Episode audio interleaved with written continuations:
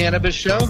I've got uh, my partner in crime, Larry Mishkin, on the line. Larry, say hi. Jim, how you doing? Wish I was out there with you, though. That's all I can say. Yeah, we're really looking forward to these shows. The the band has been playing so good.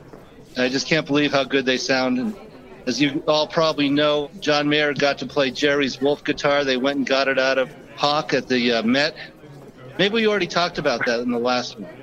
A little bit, but that's okay because it was very cool that they did it and that he got to do it. And you know, it would be wonderful if they'd let him take it on tour, but they probably don't want it to get too far away. Right. And uh, yeah, since then I've listened to a couple of uh, the songs that he played with the Wolf guitar, and it's just fabulous shows.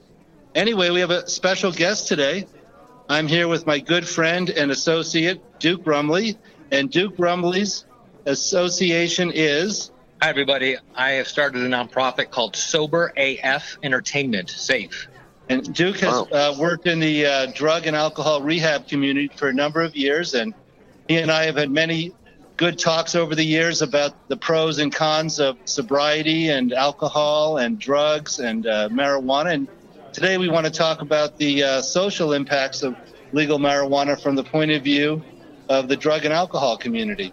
So, um, Duke, I'm going to throw it over to you and uh, sort of give us a 50,000 foot view, and then Larry and I will have some questions for you. Awesome. Thanks, Jim. So, Jim, I appreciate your support when I was working in the treatment world, helping get some people in treatment. And thanks for this opportunity to speak about our new nonprofit. So, SAFE creates safe spaces and fun places.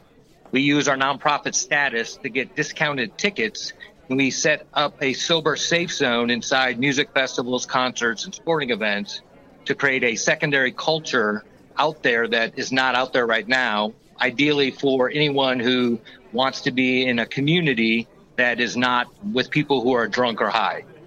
And so you'll be going to the shows today and tomorrow. Correct. So we've been up and running for 13 months. We've hosted 37 events. We've had over 1,500 people join us.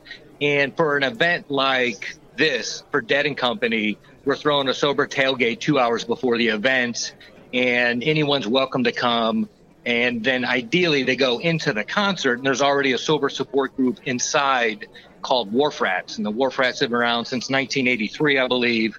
And it was really one of my early introductions of uh, sobriety at Grateful Dead shows, which really made sobriety cool. So this was back in 1989. So what we're doing today is just setting up uh, yellow balloons and having a sober tailgate for folks. And uh, ideally, people can come and kind of recharge their batteries and realize they're not the only ones who will be sober at Dead and Company. Well, that's great. Yeah, I'm very familiar with the Wharf Rats. I've seen their tents and uh, booths set up at shows for many, many years. I've actually seen them have AA meetings at set break.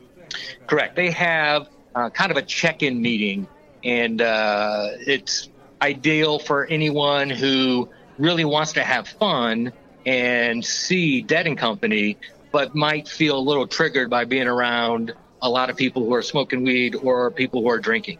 Like 50,000 people. Hey, drink. Like, yes, Duke, it's going to be a pretty big number. is So, Hey Duke, it's Larry, Larry. Mishkin. First of all, it's a yeah, it's a pleasure to meet you. Thank you so much for for coming out today and, and having this part of the conversation because I think that it's a part that typically gets lost in all the excitement over everything else that's going on.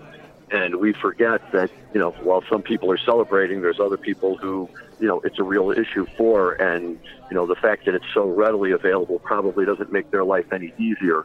I'm glad you mentioned Wharf Rats, and uh, I, I love the idea that you've taken it outside of the stadium and introduced it, you know, to the whole community pre-show and everything. And you know, it, it's it's funny, Jim, because this really this this segues so well into everything that we're you know that we're talking about here. Think about it, a, a, rock and roll band who's you know the, the whole mystery and everything behind them all centered around marijuana and LSD and and yet out of that community kind of organically grew this group that said you know we want to be a part of this too. We just don't want to be that part of it. And you know the fact that they were able to do it and that they get it all set up like that and that, it, that it's become it's a standard part of any show I've ever been to there's always that group and you can always find them I, I think it's a wonderful thing and you know Duke you're to be congratulated for you know bringing it to the next level So we're going to talk about cannabis, of course, and cannabis as relates to uh, people trying to get off of harder drugs. Duke has a lot of experience with people trying to get off opioids. And before the show, you mentioned a, a drug that you deal with that helps people get off of opioids.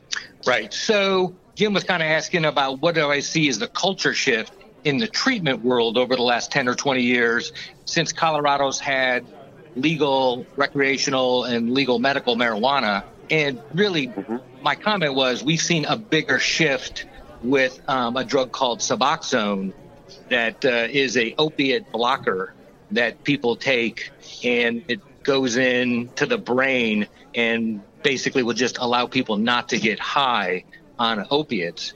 And that has been really the biggest shift over the last five years, where insurance companies came in and made sure that if you were going to get paid for residential treatment, you had to use this drug. So that has been really the biggest shift that I've seen.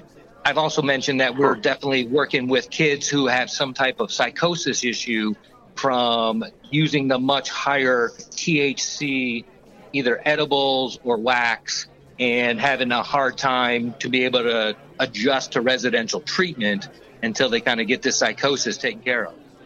Right. We were talking about that.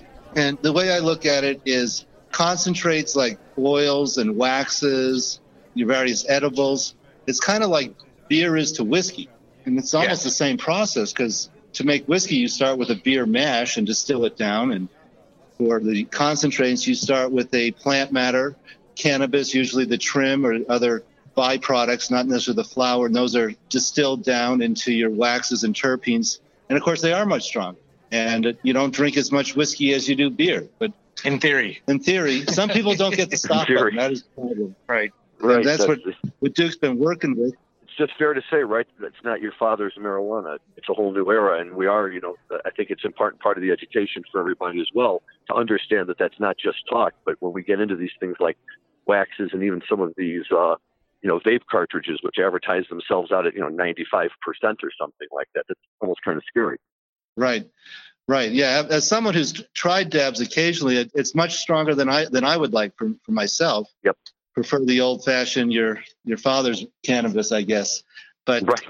anyway, um, what else we want to talk about? Of course, there's the big, you know, daddy of them all, alcohol, which right. causes more problems than I think all of the, all of the drugs put together. And tell us a little bit about your path to sobriety. Some 30 years, you said. Right. So I had a very intense experience with alcohol around age 17, 16 years old, and it rewired my brain no matter how much I thought I wasn't going to drink, my mind would change its own mind.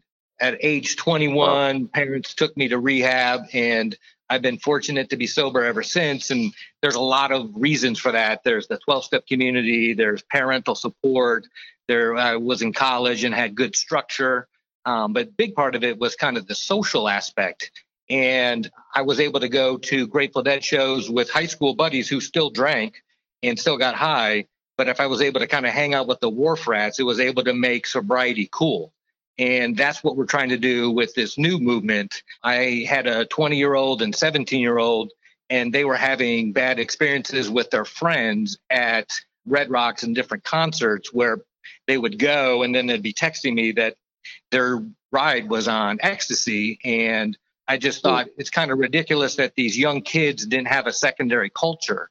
So we went out there to create a secondary culture for anyone who was looking to have some fun and trying to prove they could have fun without having to be on ecstasy.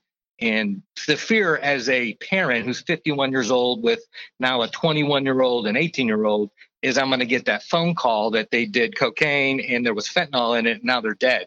So we started this nonprofit and we're getting ready to take it national this fall. So, Duke, I have a question for you. How is the alcohol and drug rehab community handling people who are using marijuana to get off opioids?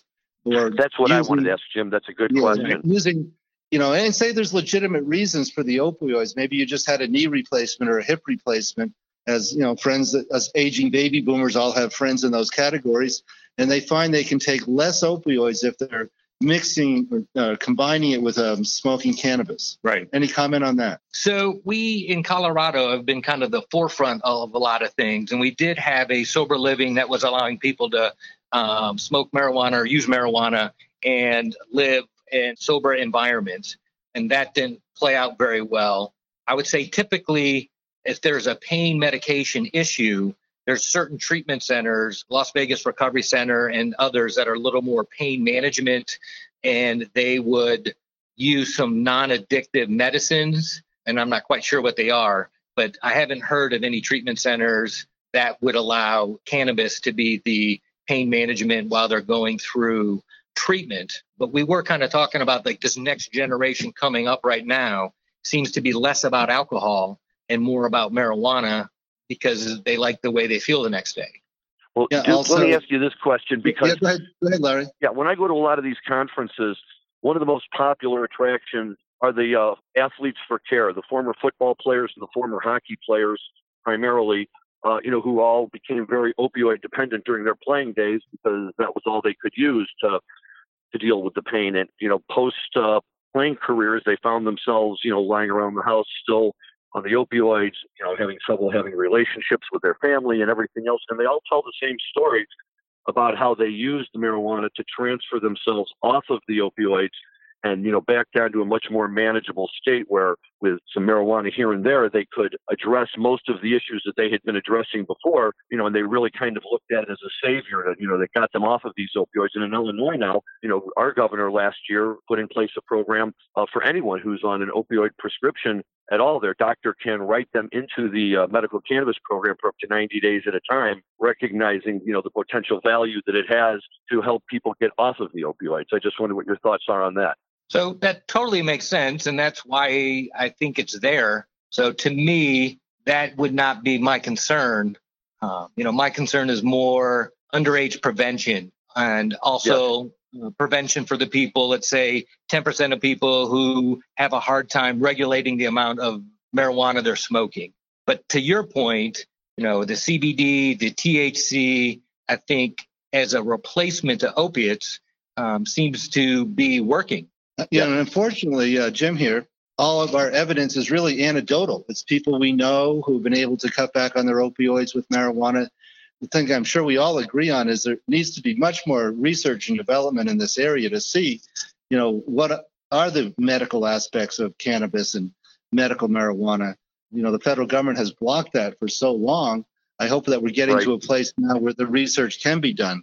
Uh, the Israelis are, yeah. are, very much ahead of the United States. Larry, I think you've actually been to Israel recently, haven't you? That's correct. I was there in April and had an opportunity to hear everything that they're talking about. And uh, Raphael Mechoulam, who's a Holocaust survivor and moved to Israel after the war and became one of the uh, leading researchers in the world on this. I mean, you go back to the early 1960s, and he was isolating THC and CBD. The Israeli government, their medical community, has 50 years of patient records for people who the government has given THC or CBD to to help them and for testing purposes with a variety of, of illnesses. Unfortunately, you know, in the United States, we still hold out and say that there has to be testing, uh, you know, through the protocols that the FDA sets up and that all the doctors are used to. But it, it really kind of rattles me a little bit when people suggest, well, there's just no research out there, so we don't know the answer. That's, that's incorrect. There's a lot of research out there. It's just a question of, you know, whether people take the time uh, to go and read it. But you're right, Jim. Israel has, has been a real leader in this industry, you know, for the last half century. Well, this has been a great conversation, and it could go on for a long time. But let's shift gears because today's what I call the Grateful Day. Yeah, baby. Means yes, we have sir. a show tonight. We're all really fired up for it. I haven't seen Dead and Company for a year since they were here a year ago, but I've certainly listened to a lot on the Grateful Dead channel, and they sound terrific. And I saw them; and they were great. So you're you're in for a treat. As anybody listened to the last program or two, we're going to co- focus in on one of the positions in the band and talk about it in general. And today we're going to talk about bass players.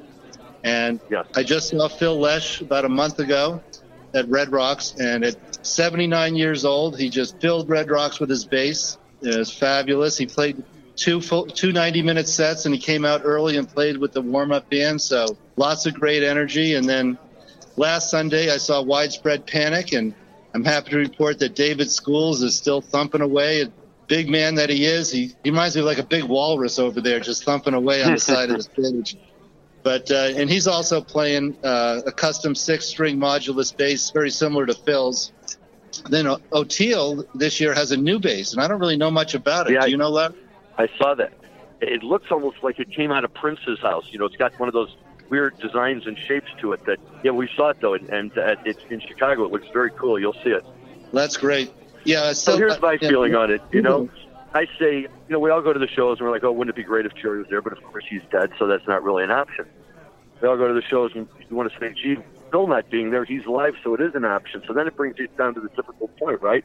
I happen to be a big fan of Oteil Burbridge. I thought he was great when he stepped into the Allman Brothers. Every time I've seen him, he does not disappoint. He's got a wonderful voice, great enthusiasm and energy, and he, you know, he really has the songs down well. Having said all of that, and I say it all with utmost respect for him, and I think he might even agree with this. They can play the other one a hundred times, but until you have Phil's booming bass that is, you know, his particular style, his particular way, or in Jack Straw, Jim, you and I have talked about that when they come around mm-hmm. on Jack Straw, and all of a sudden Phil is there in the front of the stage, you know, rocking the whole auditorium. You know, that comes with the connections that we were talking about last week, like the drummers have with one another. You know, and Phil is really part of that family. And I think the hardest part of going to Dead and Company is knowing that, that, that Phil is out there, but he's not playing with them. Now, right. again, having said all of that, you know, Phil Phil has a tendency to sing sometimes, and unless it's one of his songs, I'd, I'd rather he just stick to playing the bass. if Oteil, if, if Oteil pipes, pipes up with a song, I, I can listen to him when he, when he does come to time. You know, it brings tears to your eyes. He's, he's that good. Yeah, well, what you're talking about is what they call Phil bombs. He just yeah. comes right down the neck of his guitar, ba ba ba ba ba, boom, and just fills the arena, fills Red Rocks with a giant bass note. Back in the you day, we feel it go through your body. Yeah, you can feel you can feel it. You know, and I'll, I'll bring Mike Gordon into this conversation too, because uh, obviously as a bass player for Phish, he's one of the leading bass players in uh, touring rock and roll today. And these yep. bass players are not especially interested in sharing their trade secret. You know, there's a lot of intellectual property that goes into their bass guitar and their rig and all the technology. And, and certainly in the case of everybody we're talking about, money is not an issue. They can have any rig they want in the world. And they're all, right. not all that interested in telling other people exactly how they have it set up. I know for sure Mike Gordon has said that publicly. Yeah, and, and you know, Mike he's a great example too because you know in many respects half the time I don't even think of him as a bass player. And when they do that, uh, you know, a, a Mike's groove, right, and as they're coming out of uh, "I Am Oxygen" or whatever the the bridge song is, and they're jumping into Weekapaug Groove, all of a sudden Gordon jumps up to the front of the stage and he plays his bass as though it was like a guitar, right? The way yeah. he has about that, you know, 25 or 30 second introduction, and he's wailing on a bass guitar like I've never seen anybody. That to me, just outstanding. And of the four bass players we're talking about, they all do have a very unique sound, whether it's how they play the bass or their, their setup and their amps. But you certainly Mike's bass and Phish, very very unique. You know, we've talked about Phil with his Phil bombs and and David Schools when he um he's ever you notice he like spreads his legs about shoulder width apart and leans back and looks straight up at us at Red Rocks and ba ba ba ba boom comes out of yep. out of his. Yep. So yep. yeah, all very four great bass players, four great unique sounds. And so we'll look forward to seeing Mr. Oteil Burbridge today. What's the What's the song that he's been singing this tour with Dead and Co? It's really good. I'm just thinking the name of it right now. Ah, got it. You know, the shows we saw, he didn't really do a lot of singing in Chicago. They they kind of filtered away from him. But that's what I love about him because, like when they had him do "Comes the Time" a couple of years ago, which is one of my all-time favorite Jerry songs, and it just kind of came out of nowhere, and there was Oteil up there doing it, and boy, he's really a talent. And, and you know, you're right. We could talk about all these guys all day long. And you know, Phil probably has an edge just because he's the grandfather of the group and has been around forever. But for me, you know, the one thing that makes Phil really special too, and I know we isolated this on Mickey Hart last week as well, is that you know Phil is responsible for you know one of the, if some people would say, the greatest song in the entire Dead canon of music and I was at Hampton Beach, Virginia in 1987 when they broke out, 86, 87, when he broke out Box of Rain uh, for the first time in 15 years. And, you know, of all the shows that I've ever been at where they, where they broke out songs, uh, that one may have been the most electric when people all thought he was stepping up to the mic to sing Tom Thumb's Blues, which he had been singing a lot on that tour. And all of a sudden they broke into Box of Rain and you know, people were just sitting there singing along with tears in their eyes because you don't, you don't know if you're ever going to see something like that again. And uh, it was it, it was definitely one of you know the top three or four highlights of my entire Dead touring career. Love Box of Rain, and now that you mention it, maybe we'll get a, a box of rain uh, tonight or tomorrow night. Some of the folks may not know that Box of Rain, Phil wrote that about his father when his father was passing away. And that's the, the last line Yep. of that song. Such a long, long time to be gone and a short time to be there, right? Whenever they uh, play that as an encore, right at the end of a show, and you hear that, and that's exactly what you're thinking because it's like four hours just flew by in the wink of an eye, and now they're gone again. And it's true. Yep. You know, you, even when they're there, and even when I stop and stay there, here I'm really boom. It, it's too much happiness. It flies right by, and but you know what? That's a good thing because it just leaves you wanting more. Yep, it, it sure is. And it reminds us all that we're here for a very short time and enjoy every minute while you're here. Amen, brother. Well, next week I think it's time to move on to rhythm guitar and our good friend Mr. Weir, and uh, that should be a fun conversation too because uh, I've been uh, doing a little more research on him lately and talking to people, and it's beginning to change my thoughts on him a little bit. But we'll touch on that next week. Well, that sounds good. I'm looking forward to talking about Bob Weir because I've had a, a long, long relationship listening to, to, to Mr. Bob sing. And as uh, Yep. Big Steve Parish recently called him, he calls him the, the California Songbird. So we'll talk about him next week. That's a great name. Well, great, Duke. Let me just say again, it was a pleasure to meet you. Thank you so much for your time and for sharing all that information with us. It, it's it's in, it's informative, and I think it's also really helpful in terms of giving us ideas on how to you know move forward in this industry while being cognizant of uh, you know people who are out there who you know may support what we're doing, but not by participating themselves. Right. You well, bet. Feel free to check out the website. It's uh, soberafe.com. And um, we're going to be in New York and Miami and all over this coming uh, fall. So you can check out the our Fantastic. entire schedule on that. Excellent. All right, Okay. everybody, over and out. Very we're, good. we're off to Folsom Field. We'll, we'll report back on the two dead shows next week. Have I a bet we great get time. US Stay dry. Blues, Blues, yeah. Yeah, calling it. all right. guys. All right, bye now. Thanks, guys.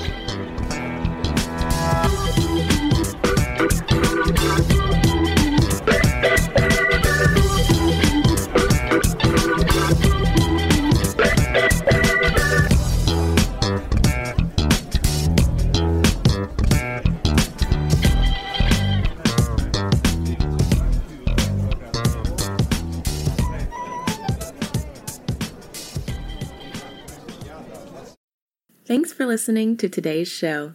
To check out more great cannabis podcasts, go to podconx.com. Here's a preview of one of our other shows.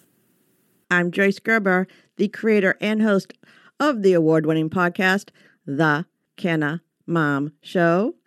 And we are on a mission to enhance the impact women have on this industry as business professionals, healthcare providers, policy advocates, caregivers, moms, by sharing and preserving their stories of love and kindness, wisdom, and hope. I am so grateful to have found my tribe of Canna podcasters right here on PodConX and look forward to our work of crushing the stigma around cannabis and caregivers and building this new industry together.